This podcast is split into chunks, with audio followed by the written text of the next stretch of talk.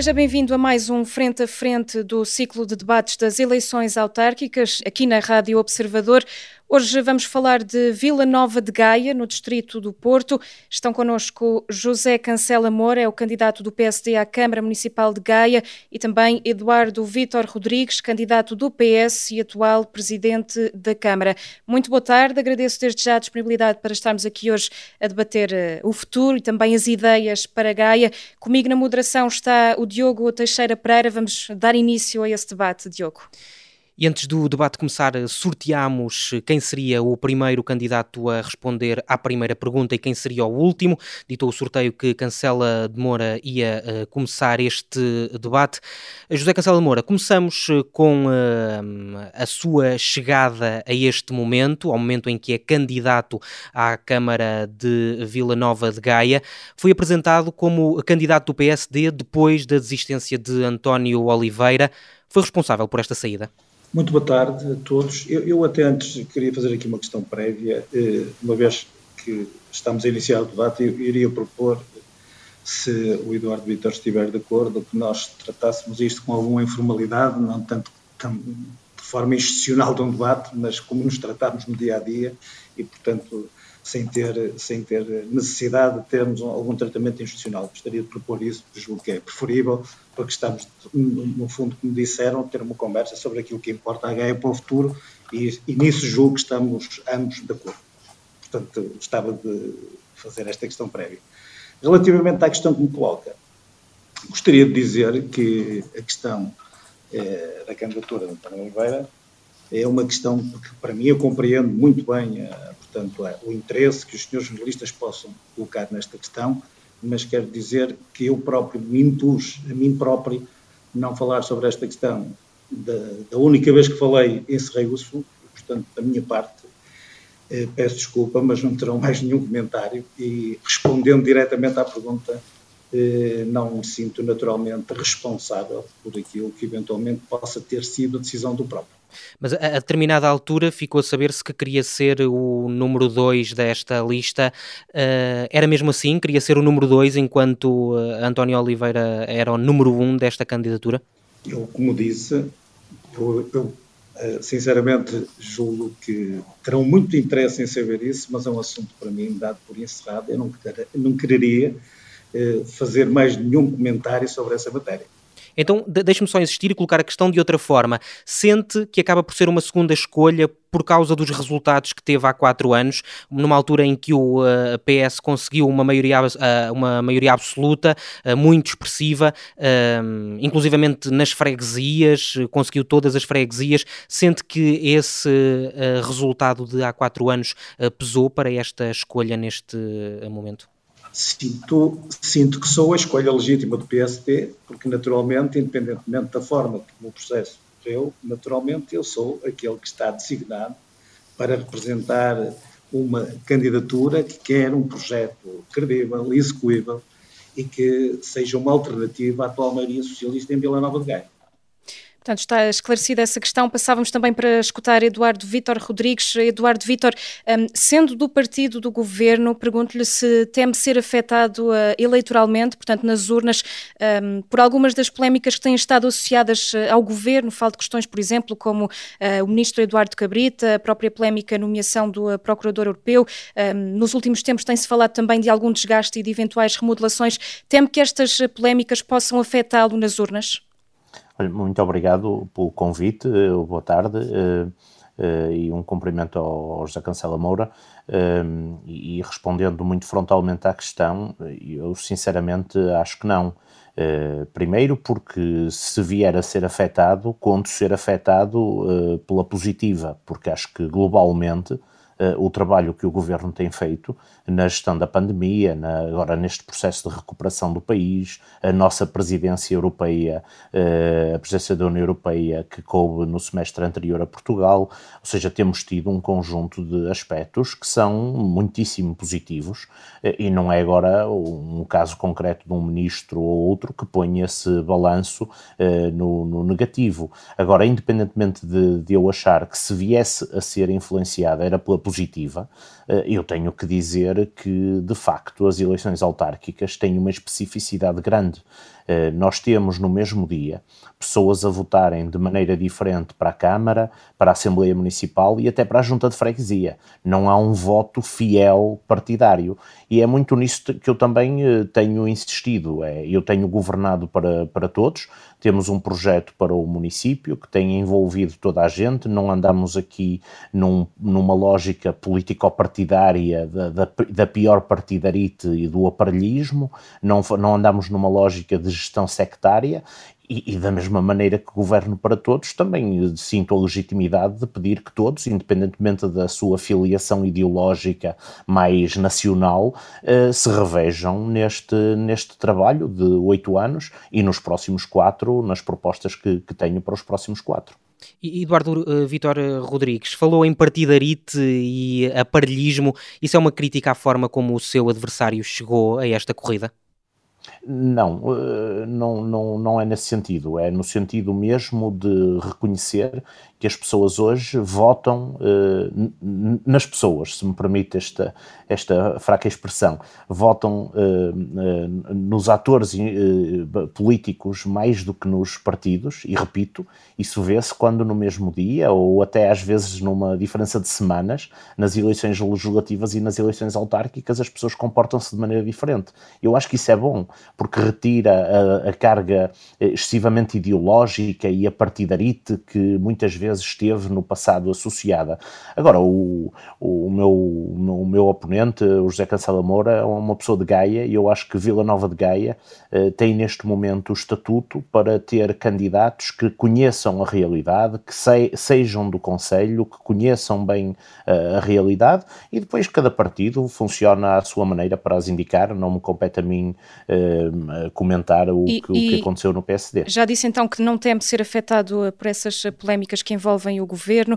Um, Pergunto-lhe, por outro lado, se uh, teme perder a maioria absoluta, sendo que nas últimas eleições venceu com uma larga diferença um, para o candidato do PSD, precisamente Cancela Moura. Teme perder ainda assim a maioria absoluta nestas próximas eleições ou não? Olha, eu, eu, acho que para, para dar uma resposta que não seja propriamente uma resposta de protocolo, eu tenho que dizer que eu estou muito confiante. Quer dizer, eu antes de assumir este mandato, que será o último, eu conversei com muita gente. Isto não é um projeto pessoal. Uh, conversei com muita gente da, da sociedade civil, de dentro e de fora do, do, dos partidos uh, e dos vários partidos. E aquilo que sinto é uma congregação de, de pessoas e de, e de vontades à volta da candidatura.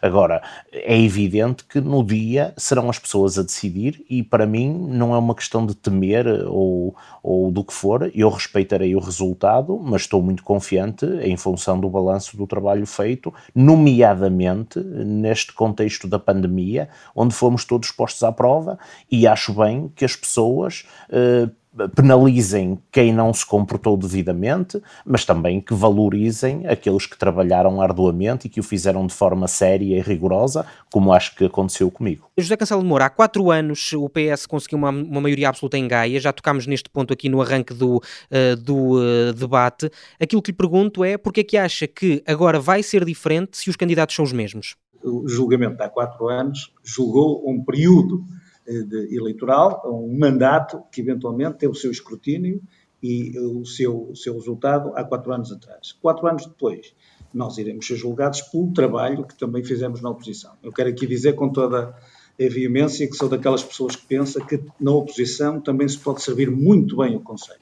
Acho que fizemos uma oposição muito responsável, uma oposição séria do ponto de vista do, do nosso posicionamento. Quando foi necessário apontar alguma falha ao, ao Executivo, fiscalizar, uh, no fundo, aquilo que é a ação do Executivo, nós fizemos, mas também, em, em determinados momentos e quando foi necessário, apresentámos propostas alternativas. Portanto, não, não, uh, não achamos ou, ou consideramos, e neste caso eu pessoalmente considero, que nos últimos quatro anos o trabalho que fizemos da oposição uh, merece ser reconhecido e merece ter em nós uma possibilidade de nos darem a confiança de fazermos eh, melhor que o Partido Socialista. E, e, e, sobretudo pelo trabalho que fizemos, juntamente com todos os gaenses, como acabo de dizer. Portanto, julgo que o nosso projeto eh, político é um projeto político sustentado, que nós, a breve trecho, confiamos que venha a merecer de facto crédito junto dos gaenses. É, esta, é este o nosso propósito. Muito bem, vamos eh, avançar já para alguns temas eh, sobre Gaia. Vamos avançar para o tema transportes, um tema de resto eh, muito importante para o Conselho, que tem também suscitado algumas críticas. Começava por Eduardo Vítor Rodrigues. Ora, no final de 2020, o Eduardo Vítor Rodrigues afirmou que o concurso para os autocarros na área metropolitana do Porto só ia ficar fechado no último trimestre deste ano por causa de muitas etapas e burocracias. Foi isto que disse na altura, e estou a citá-lo. Pergunto-lhe muito diretamente se o concurso vai mesmo ficar fechado entre outubro e dezembro, portanto, nos últimos três meses deste ano, e se pode garantir isso. Ora bem, uh, comecemos pelo, pelo, início. Eu não, não posso, eu disse isso claramente, não posso garantir em absoluto. Uh, estava a falar de uma previsão de, de, de, tempos, porque, como sabe, essas impugnações judiciais são impugnações que têm prazos muito flexíveis, os tribunais têm alguns prazos indicativos, mas muitas vezes, de facto, eh, atuam num quadro eh, de, de uma grande flexibilidade de timings e, e, e, o concurso não é possível de ser encerrado sem, ou ser adjudicado, sem estarem dirimidas todas as questões judiciais. Eu espero que sim, eh, mas também queria acrescentar eh, uma nota que me parece importante: é que hum, nós já deveríamos, como país, como áreas metropolitanas, nós já deveríamos ter lançado este concurso desde 2009 desde 2009 que há uma diretiva da União Europeia que obriga a cancelar, a acabar, a extinguir as concessões que outrora existiam e uh, a verdade é que as câmaras municipais e os governos andaram sucessivamente a arrastar isto, com renovações de concessões ou de licenças precárias uh, de ano após ano, o que levou à, à, total ausência de investimento da parte das empresas e aqui é um buraco uh, na própria lei. Eu mas, mas quais são os prazos com que se pode comprometer nesta altura? Nesta altura, eu mantenho a convicção de que o último trimestre de 2021 é o trimestre para termos a adjudicação feita. O relatório final está publicado, todos nós sabemos que ainda há processos em tribunal, quem perdeu foi para tribunal, é a lei da vida. Tivemos já quatro sentenças, as quatro deram razão, razão à área metropolitana do Porto. Agora, gostava de sublinhar é que foi no meu tempo, como presidente da área metropolitana do Porto, que este processo avançou, mas não avançou sozinho, avançou com um conjunto muito alargado de estratégias de reforço de, de, de transporte que já se tornaram tão eh, cotidianas que até já nos esquecemos, como por exemplo o passo único, que permite hoje a cada cidadão das duas áreas metropolitanas circularem dentro das suas áreas metropolitanas com um só título e pagando um valor muitíssimo mais reduzido do que aquela coleção de títulos que nós tínhamos no passado. E isso ficou a dever-se às duas áreas metropolitanas, ao Fernando Medina e, e naturalmente à área metropolitana do Porto, na relação com o governo. E, para além disso, ainda não tínhamos bazuca e já tínhamos financiamento garantido para a expansão do metro do Porto, que nos seus dois momentos visa Vila Nova de Gaia, que, como se sabe, é a linha mais rentável da metro do Porto, mas é também a linha mais pequenina da metro do Porto para aquele que é e, o terceiro conselho do país. E já vamos ouvir a opinião de Cancela de Moura uh, relativamente a esta questão. Ainda assim, perguntava-lhe antes de mais se acredita que este concurso vai resolver os problemas de mobilidade na área metropolitana do Porto, eh, problemas eh, atuais? Por si só, não. Por si só, não, não, não, não será nunca uma solução para todos os problemas, porque sabe-se muito bem que o concurso tem um conjunto de linhas, uma rede de transporte público, que é uma rede que foi pensada para que o concurso fosse razoavelmente financiável, sob pena de estarmos a inventar uma rede para todo o Conselho, sabendo-se que depois alguém vai ter que pagar. Vamos, vamos lá ver, só há transporte nos sítios onde há número de pessoas suficientes para circular e a carreira ser rentável. A alternativa é haver quem pague. Quem está a pagar desde há dois anos e meio são as câmaras municipais, que, que, sob a forma das obrigações de serviço público, estão a subsidiar as empresas de transporte, passando a pagar não em função da bilhética, do número de validações, mas em função dos quilómetros. E, e gostava de dizer bem isto: é que se não fosse assim, nós não tínhamos tido transportes na pandemia, porque não havia possibilidade de ter autocarros a circular com os níveis de redução de passageiros que eram impostos por lei e, ao mesmo tempo, eh, com a bilhética como estava, como se sabe, houve alturas em que nem sequer havia validação, eh, era entrada livre nos autocarros.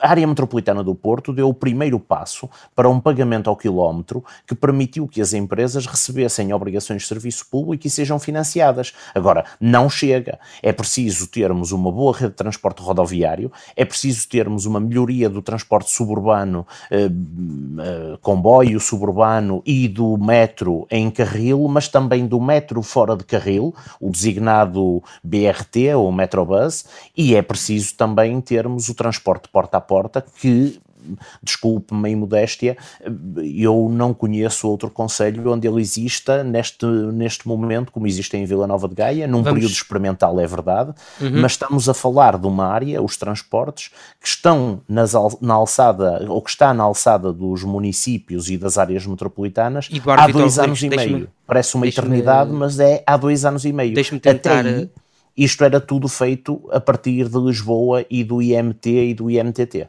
Eduardo Vitor Rodrigues, deixe-me passar agora a mensagem também ao José Cancela de Moura. Uh, um, Gaia está bem servido em termos de mobilidade e transporte. Já percebemos aqui que o próprio Eduardo Vitor Rodrigues não está 100% satisfeito uh, com, com a rede de transportes e com o alcance desta uh, rede de transportes. Parece-lhe. Uh, o que é que está a falhar?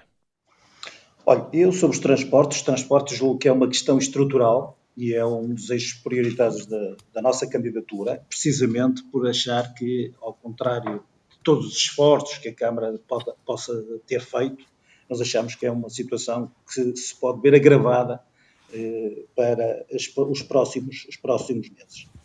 Desde logo, eh, dizer, o Eduardo Vidal há bocadinho tinha dito que não temia ser penalizado por alguma coisa que o Governo fizesse. Olha, está aqui um excelente exemplo de, de uma coisa que o Governo fez mal, já temos o governo do Partido Socialista há seis anos, e é verdade que a diretiva é de 2009, mas também é verdade que eh, desde então para cá, e com o Partido Socialista, até eh, a própria diretiva já poderia ser transposta e não ter havido necessidade, como houve, de fazer uma prorrogação junto da Comunidade Europeia, que acabará no próximo dia 3 de dezembro de 2021.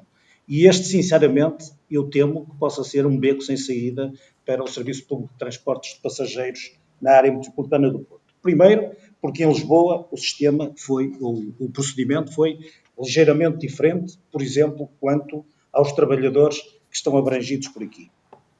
Em Lisboa houve uma relação completa e houve uma transferência dos próprios trabalhadores juntamente com os concessionários, os antigos concessionários. No Porto há só uma preferência que não poderá resolver ou poderá não resolver os direitos adquiridos dos trabalhadores.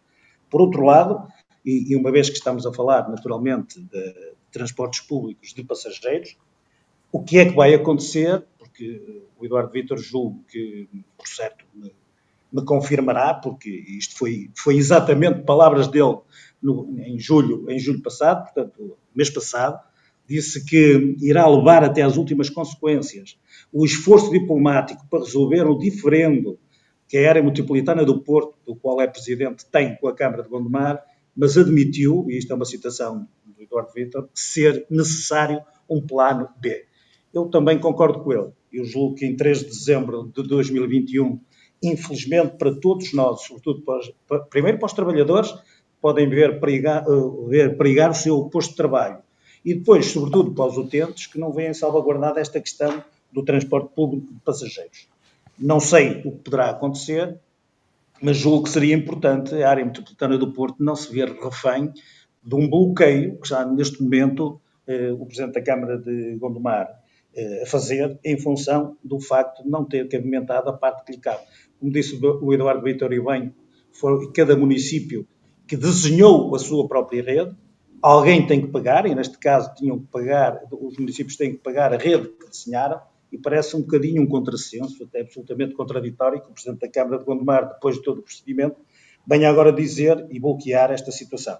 Julgo que isto é um motivo de grande preocupação, porque se não houver, como parece que esta prorrogação da, da, da Comunidade Europeia era uma prorrogação única, que acabará, como digo, no próximo dia 3 de dezembro, eh, temo necessariamente que esta situação de licenças precárias que o Eduardo Vitor estava a referir, e bem, poderá eh, prorrogar-se através, por exemplo, do mecanismo de um ajuste direto, porque efetivamente eh, a situação não ficará resolvida até aí. Por outro lado, a situação ainda pode ser mais grave, porque admito que quem eh, o relatório final já está pronto, foi publicado, pode haver impugnações e, e levar de facto a atrasos, e aqueles que ganharam, no fundo, os quatro lotes eh, a quem foi adjudicado o Serviço Público de Transportes, poderão eles próprios exigir lucros cessantes, uma vez que deveriam iniciar a sua atividade. Para nós, o Eduardo Vitor pode reclamar para si algumas das medidas, nomeadamente o passo único, mas aquilo que é importante aqui dizer é que os gaenses, numa esmagadora maioria, têm de facto acesso à redução tarifária, mas têm um problema muito grave, é que não têm acesso aos transportes. Portanto, esta questão da ordem prática é que é muito importante ser questionada. Deixe-me deixe perceber, José Cancela Moura, como é que... O concurso internacional, e eu gostava de evidenciar essa questão, está para eh, entregar o serviço público de transportes de passageiros por um período de sete anos, de forma absolutamente exclusiva a estes novos concessionários. E isso poderá vedar outro tipo de soluções que eventualmente pudessem ser implementadas. Portanto, esta é a parte que diz respeito ao, ao, aos transportes de passageiros eh, mas, eh, rodoviário, mas eu gostava também de evidenciar aqui uma questão sobre a linha, a linha amarela do metro.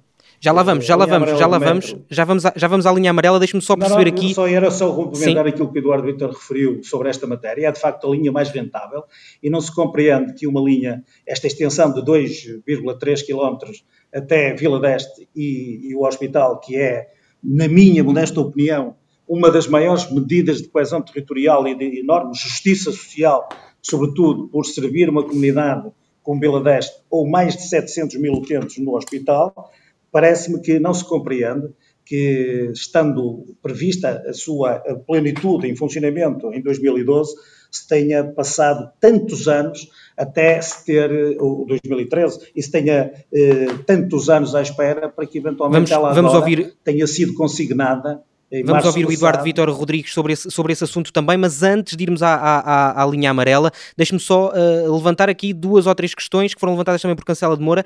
Uh, uh, Eduardo Vitor Rodrigues, há, há a questão desta, de, destas falhas, destas questões técnicas, mas há também a questão dos, dos trabalhadores e gostava também que passasse por eles nesta, nesta, nesta resposta. Um, o que é que vai acontecer a estes, a estes trabalhadores? Já ouvimos os sindicatos e estão muito preocupados com, com, com o futuro. Sim, estamos todos, não é? Uh, vão lá ver, uh, a questão dos trabalhadores uh, tem que ser vista no mesmo quadro em que nós vemos todos os processos concursais.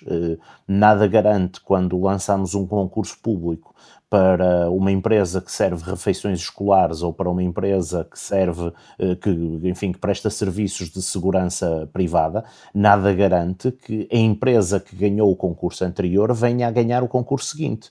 Eh, o que a lei prevê é que haja um mecanismo que se chama transmissão de estabelecimento que não se aplica aos transportes. Nós o que conseguimos fazer foi, no nosso caderno de encargos, colocar um direito de preferência, porque também vamos lá ver a rede que aí vem no concurso é uma rede reforçada, é uma rede maior, com mais linhas e com mais horários.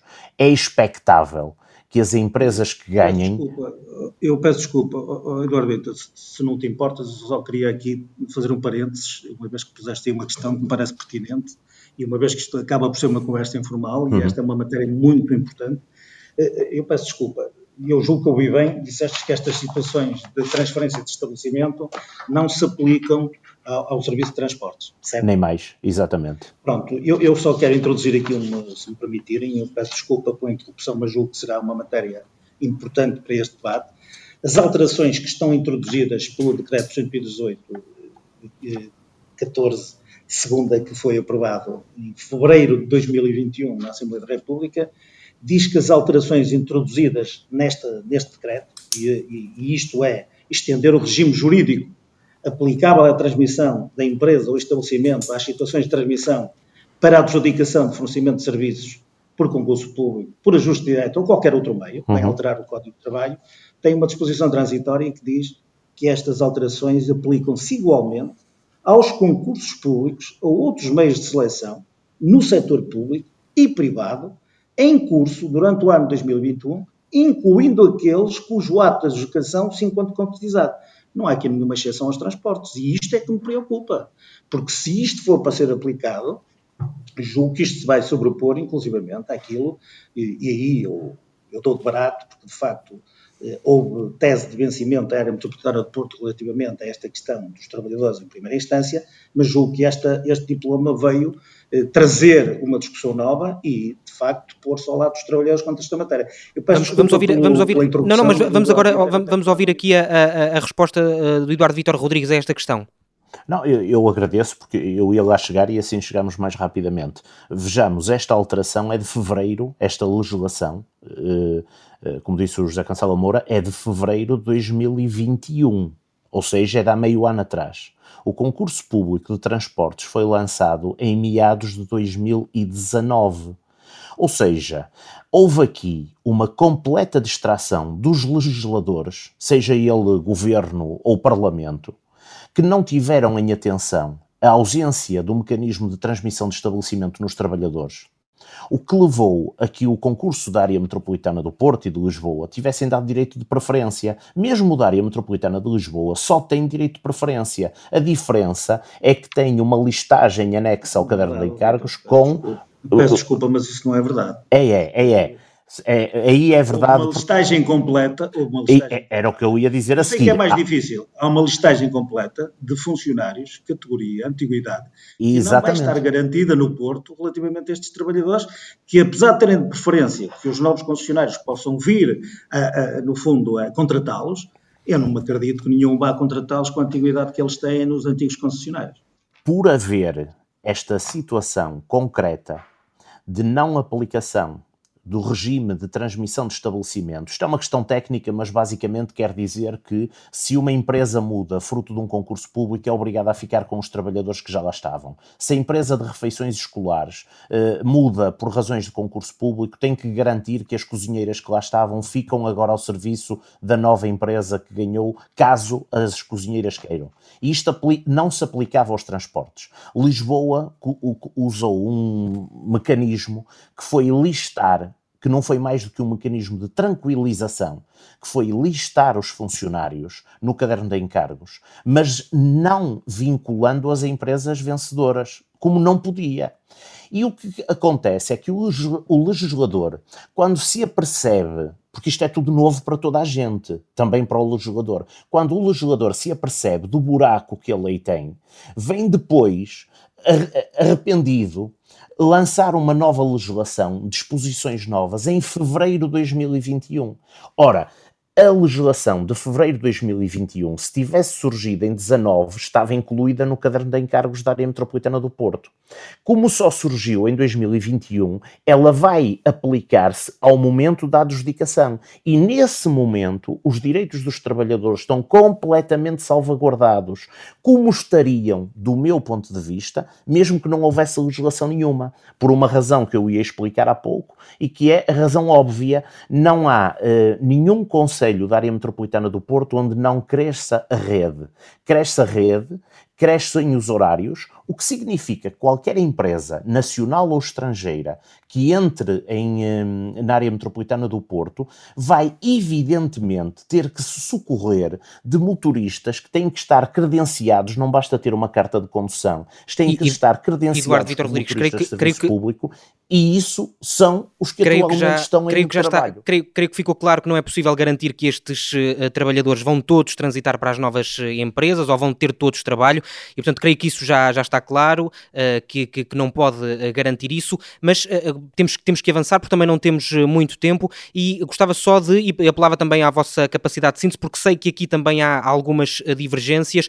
Vamos então falar da linha amarela, que já demos aqui uma, uma pequena pincelada nesse, nesse assunto, mas gostava de lhe perguntar diretamente, Eduardo Vitor Rodrigues, um, este, esta questão da, da, da, linha amarela tem atravessado já vários, vários momentos. A última promessa de avanço foi precisamente antes das últimas eleições autárquicas. É desta? Não é, este não é só um projeto que aparece em ano de autárquicas? Oh, oh, eu peço desculpa, mas a linha amarela está em obra. Uh, se vier ver ao local, estão máquinas, está pessoas a trabalhar, a linha amarela está em obra. E é verdade o que diz. Uh, já nas últimas eleições autárquicas isto foi prometido.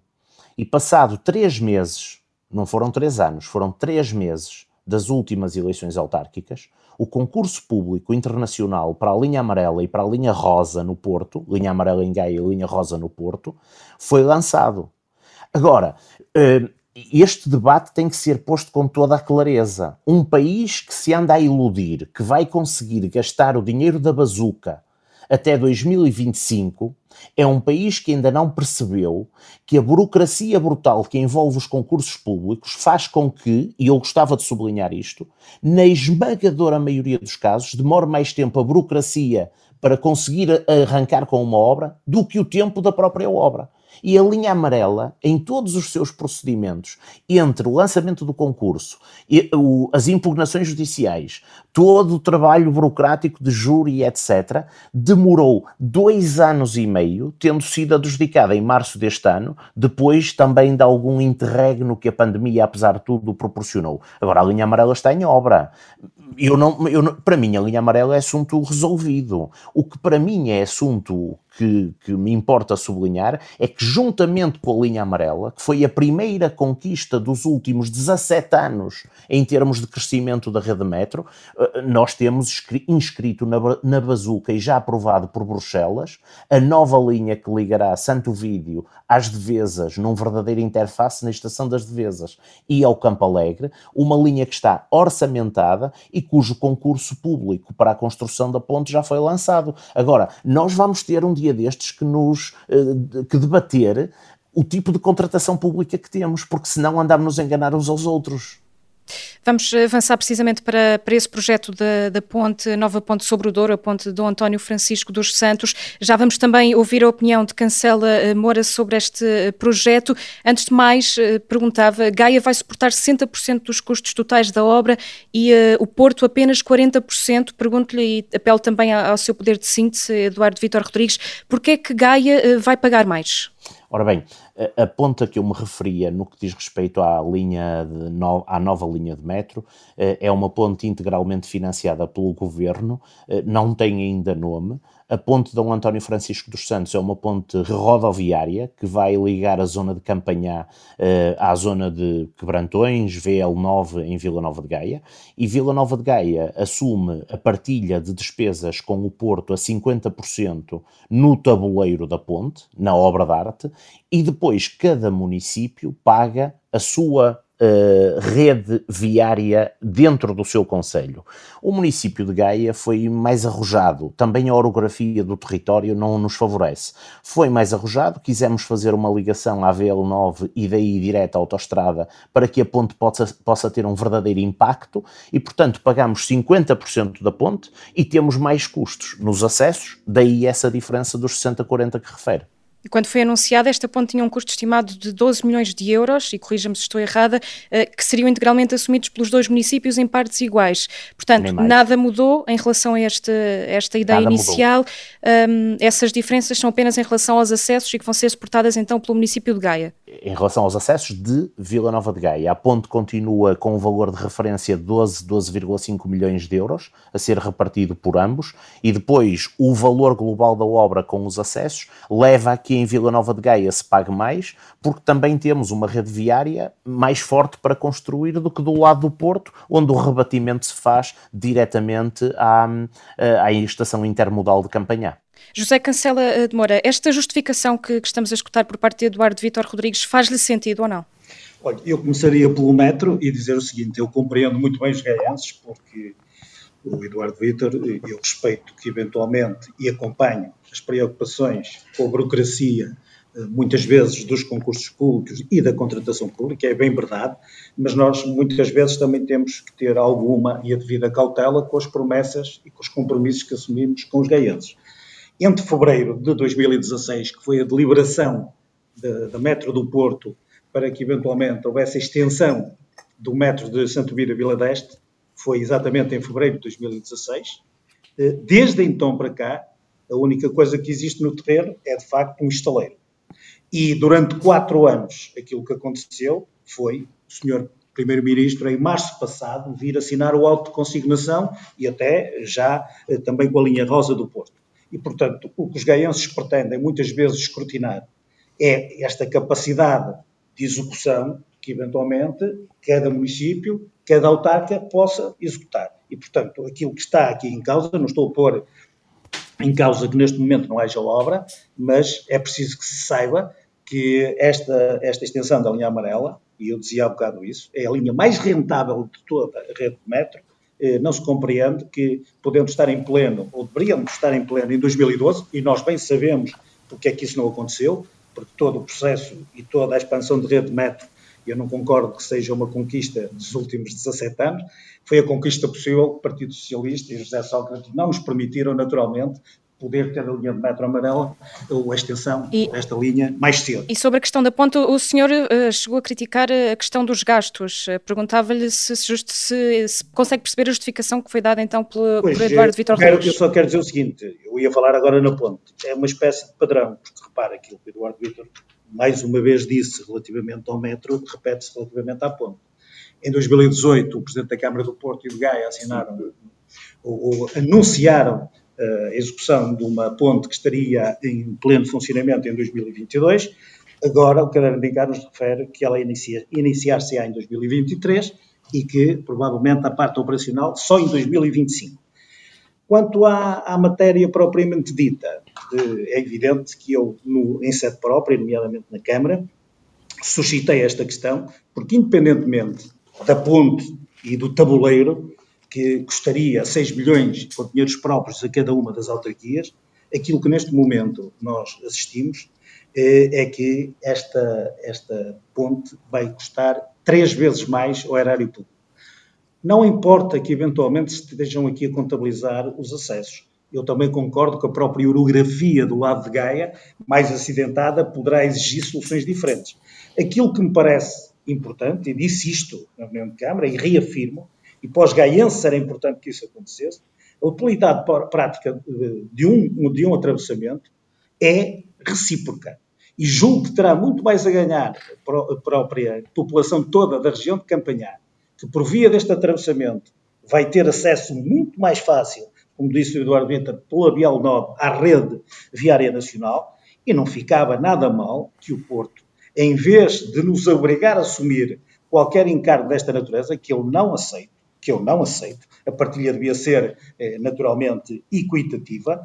Muito bem ficaria ao Porto, muitas vezes é tão egocêntrico que assumisse os prejuízos entre aspas, por, por, assim dizer, dos custos Portanto, de construção de uma caso, ponte, caso independentemente seja, da solução encontrada. Caso seja eleito Presidente, vai rever os, esses custos neste projeto ou não? Se eu tivesse possibilidades, se eu tiver possibilidades do ponto de vista técnico e jurídico, que acho muito difícil que isso aconteça, estamos a falar de um consórcio entre os dois municípios, se houver essa possibilidade, eu eh, julgo que em nome do interesse dos gaenses seria importante rever naturalmente estes custos, porque pagarmos mais 20% que o Porto numa obra desta envergadura, e quero dizê-lo, eh, que julgo e considero que isto é uma obra estruturante para a mobilidade ao nível da área metropolitana, que é importante para o Conselho, julgo que até numa lógica de área metropolitana não se pode estar a imputar o custo sempre, sempre aos mesmos municípios, por exemplo, Bem. só por causa da orografia ou da solução técnica encontrada para acabar a ponte do lado de Gaia. Haveria aqui também muitos outros pormenores para discutir ainda sobre esta questão, mas temos mesmo de avançar e avançamos para uh, o tema da habitação, um tema muito discutido nas grandes cidades. Uh, recebemos, inclusive, perguntas de ouvintes sobre essa matéria e uh, começava ainda pelo José Cancela Moura. O senhor já afirmou que a habitação um, é um dos principais problemas do Conselho. Pergunto-lhe muito diretamente e apelo novamente ao seu poder de síntese: o que é que está mal nessa matéria? Eu eu, relativamente à habitação, julgo que, tal como os transportes, é outra questão estrutural que se agravou naturalmente nos últimos, nos últimos anos. Por uma razão muito simples, basta naturalmente a dimensão do Conselho, a estrutura sociológica, para que isso pudesse acontecer. O, o, o PSD, o Partido Socialista, a maioria socialista, nos últimos oito anos, fez ou uh, resumiu a sua intervenção à manutenção daquilo que são os empreendimentos sociais, que estão espalhados no Conselho, mas efetivamente não fez a entrega de uma única habitação social.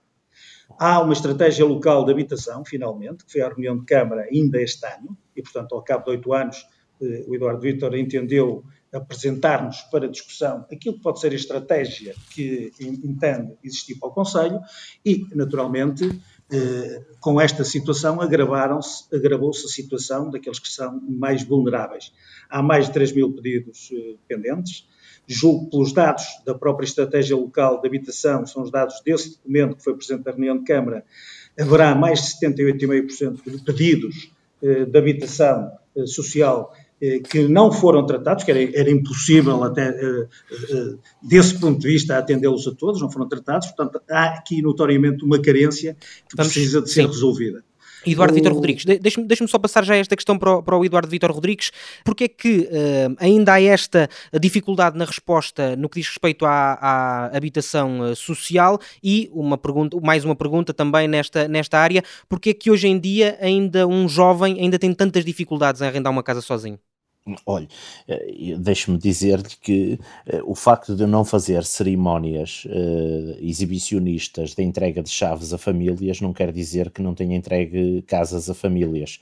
Nós temos cerca de 500 famílias que durante estes anos, uh, enquanto tenho as funções de Presidente de Câmara, foram realojadas no município.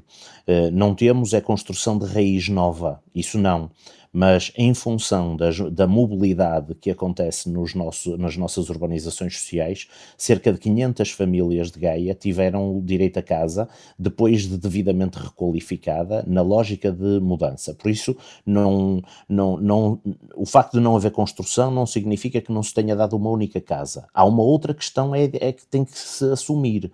Eu não gosto de falar da, da, da realidade do Conselho e atirar as culpas para o, para o governo ou para a União Europeia.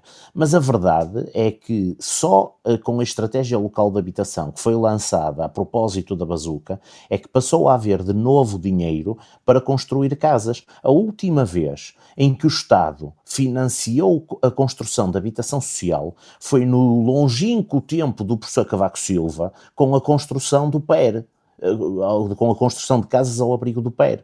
Portanto, não, os municípios não têm capacidade financeira, nenhum deles. Veja quantas casas é que se construíram no Porto. Quantas casas é que se construíram em Matosinhos? Nenhum deles. O que existe agora é uma estratégia local de habitação com um financiamento que foi negociado pelas duas áreas metropolitanas. É dinheiro exclusivamente para as duas áreas metropolitanas. Foi negociado por mim e pelo Presidente Fernando Medina com o Governo e em, em Vila Nova de Gaia nós temos o segundo maior valor, 145 milhões de euros, o segundo maior valor do país para, para a habitação, que se cinge a, dois, a duas dimensões.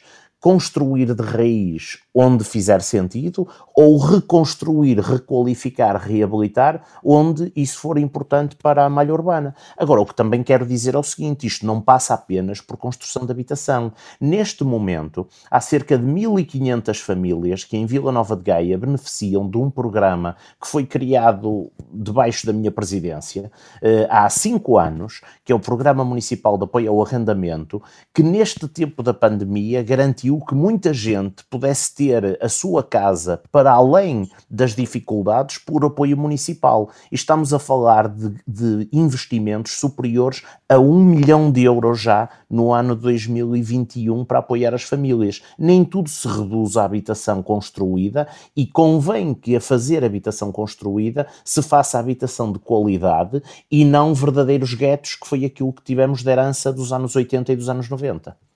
Vamos avançar agora para o tema da pandemia. Uh, José Cancela Moura, uh, que, que balanço é que faz uh, do combate à pandemia levado eu, a cabo pela eu, eu antes, eu antes da pandemia, se me derem claro que sim. porque claro eu fui interrompido para, para que o Eduardo Vitor pudesse dar aqui a sua opinião sobre isto, dizer que concordo absoluto, em absoluto que a questão da habitação não se resuma apenas à construção de raiz, dizer que as 500 famílias que possam ter sido realojadas era o que havia de faltar durante estes anos todos, não houvessem vagas, que não tivesse morrido gente e que efetivamente as pessoas não, não tenham e as famílias não tivessem sido realojadas. Isso não deixa de evidenciar a falta de resolução de mais de quase 80% dos pedidos que neste momento transitam na Câmara Municipal. E depois, também não deixo de relevar o seguinte: a estratégia local de habitação aparece oito anos depois eh, do, do mandato do Partido Socialista, os 145 milhões e os mais de 2 mil fogos que são anunciados para construção estarão prontos em 2026, isto é, o, Eduardo Vitor já não será Presidente da Câmara, nem sei se verá a luz a estas casas. Portanto, esta é que é a grande realidade. E, entretanto, Gaia continua num sufoco eh, com preços exorbitantes e, como disse, relativamente aos jovens e aos mais vulneráveis. Vamos Eu à pandemia. evidenciava, de facto, e concordo, existe aqui um esforço da Câmara para, do ponto de vista do mercado do arrendamento, poder fazer este apoio ao arrendamento. Mas o Eduardo Vitor disse exatamente o perigo que o município, neste momento, eh, está a correr, que é despejar dinheiro para cima do problema, sem criar mais valias relativamente a esta questão da habitação.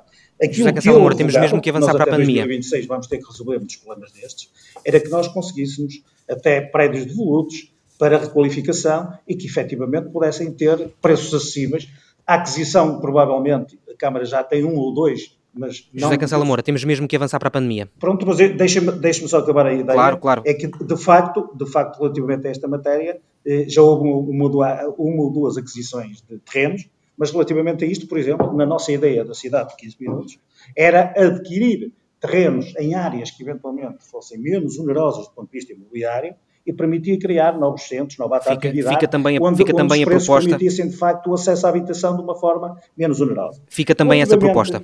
Como? Fica também essa proposta. Estava a pedir-lhe para avançar. Desculpa, vamos avançar, sim, sim. muito mal. Eu peço Não, mas, desculpa, continuo. Ok, agora, agora sim, vamos avançar então para a pandemia. pandemia. Sobre a pandemia, eu gostava de dizer que a gestão da pandemia, sobretudo a nossa intervenção, acho que tivemos uma intervenção muito responsável dentro daquilo que poderíamos ter enquanto oposição, porque acabamos por acompanhar grande parte daquilo que foram as propostas e as medidas da Câmara, e quero dizer que calamos muitas das nossas divergências, porque a situação de emergência que obrigava a todos a ter um sentido de patriotismo e de responsabilidade era muito grande e falou mais alto, e também houve momentos em que, quando, quando, quando, quando assim foi necessário, também divergimos. Por exemplo, fizemos propostas com modelos de financiamento. Vou dar aqui um exemplo de apoio à atividade económica. Esta, por acaso, não foi acolhida pela Câmara, mas a Câmara acolheu muitas das nossas propostas. Fizemos um pacote de propostas em abril de 2020 e outra em fevereiro de 2021. E nessas propostas de abril de 2020, fizemos uma com o modelo de financiamento que era metade do valor da derrama, poder ser reaplicado, cerca de 4 milhões, na, na manutenção de cerca de 5 mil postos de trabalho sem, com obrigatoriedade, não haver despedimento, e com o pagamento de dois ordenados eh, eh, cada uma dos trabalhadores das microempresas. A Câmara não acolheu isto porque entendeu, e é uma perspectiva natural de quem está a gerir e que nós respeitamos, não concordamos, mas respeitamos, de que eventualmente esta não seria uma, uma conduta ou uma competência da Câmara, nós discordamos, porque acho que a manutenção de emprego Muitas vezes o combate ao desemprego também se faz desta maneira e as, as empresas e as microempresas também precisavam, mas, por exemplo, há um conjunto de outras medidas, o Fundo de Emergência Municipal para as instituições e PSS, um reforço de verbas para as juntas de freguesia, o passe gratuito dos 13 aos 18 anos do PARTE, eh, entre outras, foram medidas que foram acolhidas pela Câmara e que nós, naturalmente, eh, nos regozijamos, porque também é importante que se diga que muitas vezes, quando se está na oposição, na oposição também se serve bem o Conselho e, e ficamos de consciência tranquila quanto a uhum. isto. Uhum. Quando foi necessário divergir. Para terminar. Eh, divergimos, e só para terminar o raciocínio, ano passado houve um, um festival de verão organizado pela Câmara Municipal, foi o Festival Noites de Verão, que nós, atendendo às circunstâncias, entre julho e agosto, aliás, foi um evento que ainda foi adiado por 15 dias, independentemente de terem sido cumpridas ou não as normas da DGS, existia uma lei que proibia a realização, inclusivamente destes eventos, até 30 de setembro do ano passado, e nós entendemos por uma questão de bom senso. Aliás, eu julgo que aqui o Eduardo Vida entrou em completa contradição com tudo que tinha vindo a defender até então, e, do meu ponto de vista, o PSD, nessa altura, independentemente daquilo que é o sentido de responsabilidade que tínhamos que ter nesta matéria, e, e naturalmente já... tivemos contra, e, portanto, para dizer que estamos com toda a abertura de espírito para encarar ouvir, toda a colaboração com a maioria municipal. Vamos ouvir a, Vamos ouvir a resposta de Eduardo Vitor Rodrigues. Uh, ouviu aqui a Cancela Moura afirmar que a Câmara não apoiou devidamente as empresas a preservar o emprego durante a pandemia. Como é que responde a isto? Não, veja, uh, a Câmara não tem este tipo de intervenção direta. A Câmara apoiou as empresas reduzindo a derrama, uh, isentando na totalidade as taxas e tarifas municipais, por exemplo, desplanadas. Agora, com participar ordenados não é propriamente coisa que se tenha visto ser feito pelo país fora, porque isso é uma área em que o Ministério da Economia tem um papel e não compete à Câmara estar a alocar verbas da derrama para uh, subsidiar salários. Não foi esse o caminho. Agora, fizemos muita coisa. Nós, felizmente, hoje, quando comparamos a nossa taxa de, eh, de problemas de infecção que tivemos de, de, de, nos lares de idosos, nos 59 lares de idosos de Vila Nova de Gaia, nós temos uma percentagem bem mais reduzida, porque antes mesmo do governo ter lançado o programa de testes nas IPSS, lançou o município, a contas do município, fez o mesmo nas escolas, eh, com o arranque, o rearranque e depois o arranque do ano escolar.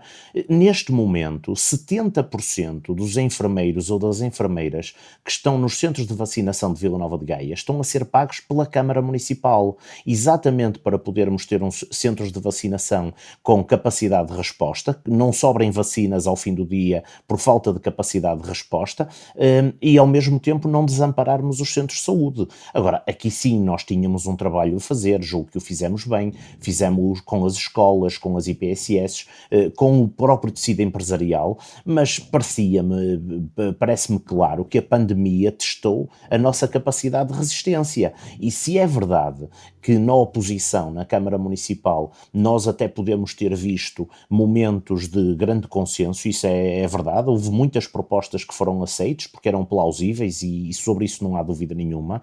Eu também tenho que me perguntar se aqueles que estão no poder na Câmara Municipal ou na oposição na Câmara Municipal têm que ser avaliados pela pandemia e pelo que fizeram na pandemia, eu tenho que perguntar onde é que estavam todos os outros, porque parece que a Câmara Municipal eh, só existe eh, pelos dois partidos que lá têm assento. Fica, e há muito boa gente que hoje fala da pandemia, mas que na altura em que era preciso estar a participar, por exemplo, na Assembleia Municipal ou mesmo noutros contextos, estava em casa com medo do vírus.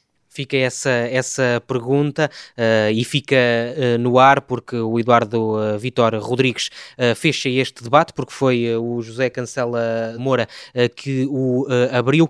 fica por aqui mais uma eu, edição. Eu, se me permitissem, eu acabei relativamente à pandemia, não me deixaram acabar a raciocínio, só queria dar aqui um. Tem que ser muito uma, rápido. Muito rápido.